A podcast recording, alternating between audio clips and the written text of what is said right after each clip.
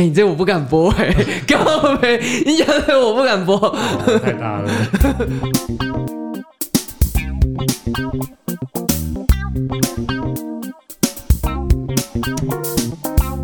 欢迎收听深红投资。那上一集呢，跟这个 Doctor Ice 聊到这个他的投资历史跟一些投资的方法。那这一集呢，我来就是继续问一下，就是这个 Ice 医师呢，你这个最满意跟最惨痛的战役分别是什么？嗯，先讲最惨痛的好了哈。那时候念到大概医学系大四大五，我们要去医院实习。那那时候我还在做个股权证哈。那那个时候我记得很深刻，就是有一次大概早上十点到十二点去医院上课。那去医院上课，其实你旁边有病人，你也不可能一直盯着手机看行情。那我记得我出门的时候呢，这个那时候做金店，然后金店出门的时候还涨十几块，回来的时候是跌停哦，大概上一天就吃了四十 percent。那时候就觉得很堵烂的嘛哈，这个 医师误我啊，然后那个两个小时搞掉我四十趴。啊那但是那时候也确定一件事，就是怎样，你要做很短，你没有办法看盘，你就不能做。哦，这个是花钱买来四十趴，很贵啊。OK，我们那个时候很惨痛。那当然，这就影响后来的交易很大的一个影响哈，就是我不太做很短坡哈，也是这个原因。是是。那最满意呢？最满意的话，其实去年哈，台湾有一家在中国生产果汁的公司哈，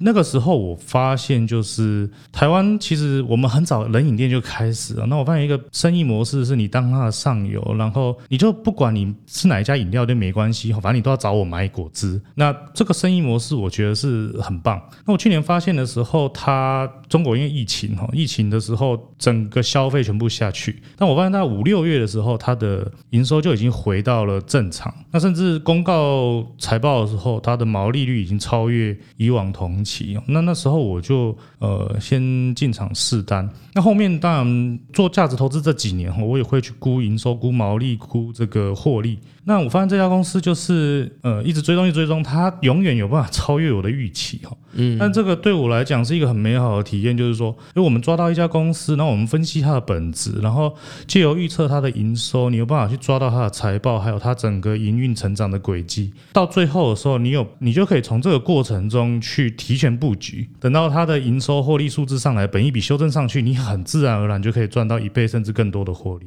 那这个就是很符合我们医生很喜欢怎么样看书上怎么写，我怎么做得到一样的结果。那这这对我来讲是不是说赚的金额最大？但是这是就觉得哎。诶我照表抄课，然后可以从头到尾，哎好像就是教科书上写的一模一样。好，那下一题好了，下一题就是你最推荐的三本书。嗯以前大学的时候，那时候最开始就是李佛摩的那个股票作手回忆录。嗯，为什么？因为那时候其实都做比较短哦，那它其实里面都讲了短期交易的一些心法哦，甚至你拿到内线的时候，呃，十次可能有九次人家跟你讲是真的哈，但是有一两次人家特地要坑你，告诉你的，或者是你有一些盘中的变化，他怎么用心态去应对。其实那本对我当年来讲是一个很大的启发。那第二本的话是这个穷查理的普通常识，然后那其实想问一下刚才那个李佛摩，那你怎么去看说李佛？因为李佛最后不是结局也不太好，他他其实中间也破产。我个人觉得他是没有做到他嘴巴讲的事了哈。我们知道他中间其实有一度把一些财产拿去信托，然后跟他老婆说，反正不管我讲什么，你都不要把它拿出来用。那他最后终究还是把它拿出来用，而且赔掉了哈。所以这个东西告诉我们，我我那时候看也是觉得啊，你嘴巴讲很好听，你就办不到啊。哦哦，所以再怎么样好的方法，你的执行有问题，你是天才，你是全世界最强的，你还是破产。对。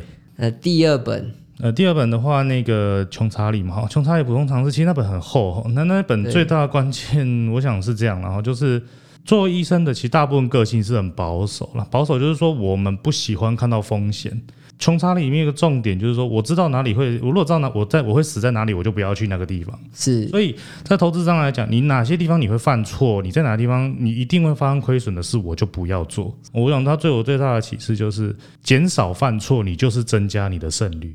那当然，他后面还有很多人生的启发然后。那我想可以大家自己再去看。哦，好，这本书其实我的这个很久以前写的博客很久没更新，叫《阿森理财笔记》，它这我自己有把这本书就是很多重点都写下来了，摘要啦，有兴趣的可以去看。好，那第三本第三本是李路去年前年出的哈，《文明现代化价值投资与中国》。那其实他这本书前面都在讲历史哈，他在讲中西方文明的一个发展，还有为什么到今天这个欧美的文明可以发展到这样，中国为什么落后，还有在文明的差别。那为什么这个书很重要？是因为其实现在都是全球市场了哈，那你其实就算是买 ETF 的，你买错市场，你还是绩效上会被海放。那所以那中国、美国再怎么样来讲，都是对台湾影响最大。我不管是投台股、投美股、投中国，我就是必须要去了解这些事情。那呃，有时候未来会发生什么事，你在过去历史上可能都发生过。是有人帮你做一个系统性的回归整理，甚至讲出他自己的结论，你可能看了之后也会有你自己的想法。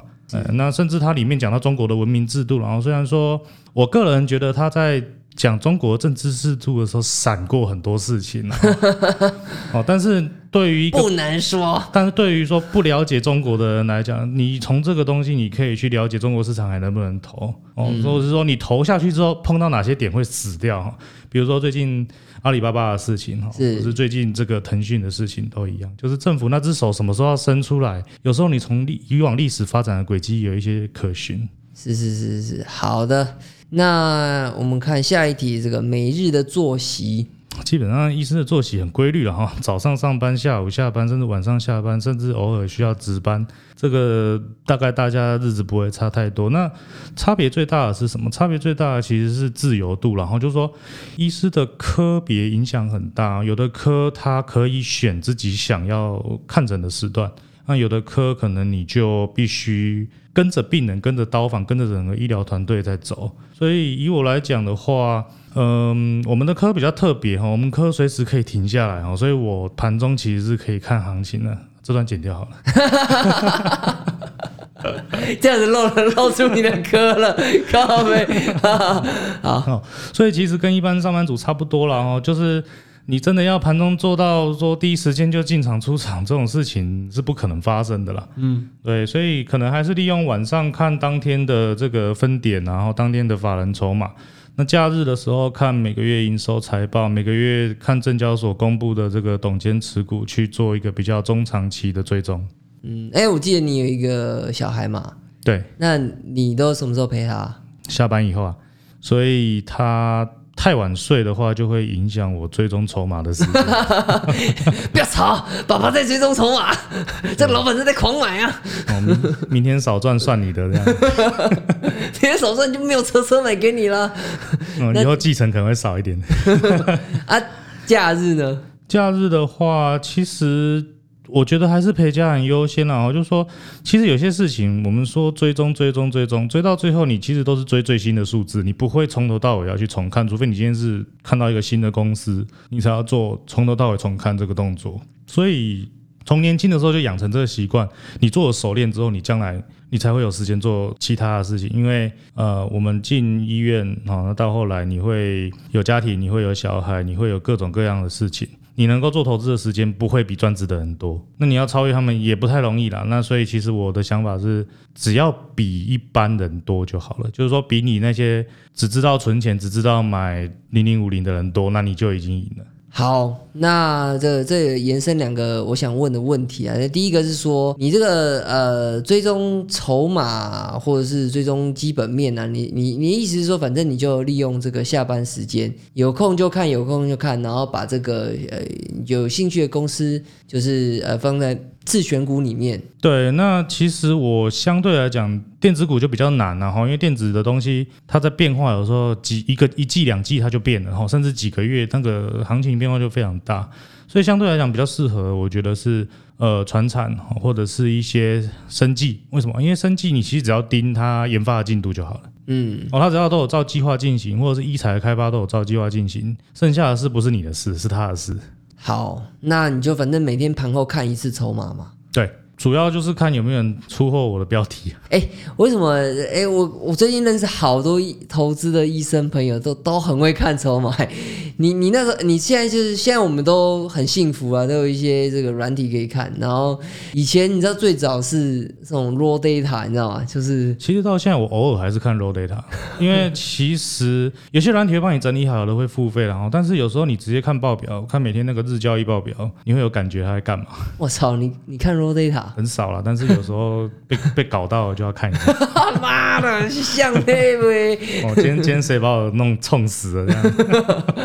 哦，好的好的，那这个我想问的第二个问题是你刚刚提到，就是说现在很流行，就是呃，尤其是有医生界的在推这个被动投资 ETF 啦。四期它就是追求一个低费用内耗，然后取得跟大盘一样的结果。但我觉得其实这中间是有主动投资可以努力的地方，然后有时候你就是有办，你在你的强项，你在你的能力圈之内能够做到的，你去把它做好，你就有机会打败一般人。你打败一般人，你就会得到超越平均的绩效。这种事你为什么不做？嗯，是，所以你觉得，反正依照你自己的经验，老实说，我自己认为啦，台股里面它有一个很特别的地方，是它揭露的资讯比国外还要多很多。对，所以不管是营收，不管是筹码，都比这美股多。所以也就是说，这中间有很多可以搞的地方。你今天如果是波段交易者或短线交易者，其实你有很多所谓他们说的事件投资啦。比如说你押宝某件事可能会发生，我就先等。是哦，这种事是存在。那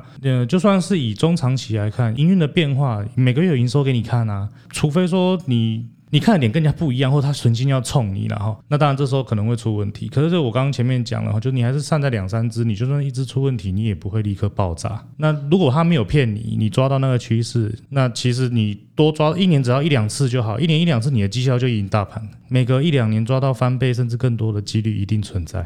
这样讲好像有点挑战这些这个被动投资者的信仰。被动投资者工作都很忙啊。的工作都很忙，所以我们也是说，呃，应该说给一个结论是说，如果你真的真的一点都不想要，你不想输，你就是被动就好了。不想输，然后你不想输，你拿就是跟大家平均一样，那你其实不要再去增加费用，这是合理的。是哦，但是如果你有机会比人家多一点点，你愿意多付出一些努力，你可以试试看，不一定成功，但是成功了你就赢了。是是是是，对。好，那么我们下一个题目是这个呃，如何有系统的这个不断进步，跟你怎么测试新策略，然后跟淘汰旧策略。这个其实我觉得跟每个人他交易的过程有很大的关系了哈。有的人一开始接触的是价值投资，有的人一开始接触的是短线。那以我来讲，一开始我其实做短比较多，甚至我也接触过开杠杆哈，甚至做个股权证个股期。那其实这些东西它是一个工具，所以我觉得认识的过程你一定要自己自己摸索了哈。因为人家跟你讲游戏规则，有时候你可能人家觉得理所当然是你不一定知道，啊，你自己摸索那个经验才是你自己的。那事实上这几年价头也转变非常多，然后有的人是走比较传统的，有的人像蒙哥他可能就是压一些很棒的公司，但他愿意用合理的价格买未来的成长，这跟你只看现金只看清算又不太一样。那所以这个东西每个人他想法不一样，我觉得多认识一些投资的朋友，你有机会知道人家的想法，彼此交流，你可以去试。然后像我来讲的话，我测试新的策略，我通常都是呃先试个十 percent 左右。那可是我停损抓很宽哈，因为你一开始不知道这个方法能不能用，你如果用五趴十趴的停损一下子扫掉，你可能会自己歼灭掉很多未来有用的策略。所以我可以接受最大亏损到三十都没有关系。那你可以想，我丢十趴亏损三十，最大的损失也不过总部位的三趴哦，那我可以容忍很多次这样的失败。可是一直试一直试，你当然会有一些新的方法，慢慢就可以发现，哎。我可以取代掉一些旧的，因为以前用过了，不见得现在一样好用啊。比如说，你如果去追求一些安全的成长股，但你发现你这两年无脑台积电都海放你啊，是哦，那你要不要就是更新自己的想法，或者是去追求一些比较新的策略？这这是一定要的啦。对，因为呃，传统好用的方法有可能容不下那么多的资金，或者是大家慢慢发现了，然后价格就上去了，你就再也没有办法有那样的交交易机会。好的，那我们时间差不多，那这集就到这边。那有问题呢，就欢迎五星留言。那我们这集就到这边，拜。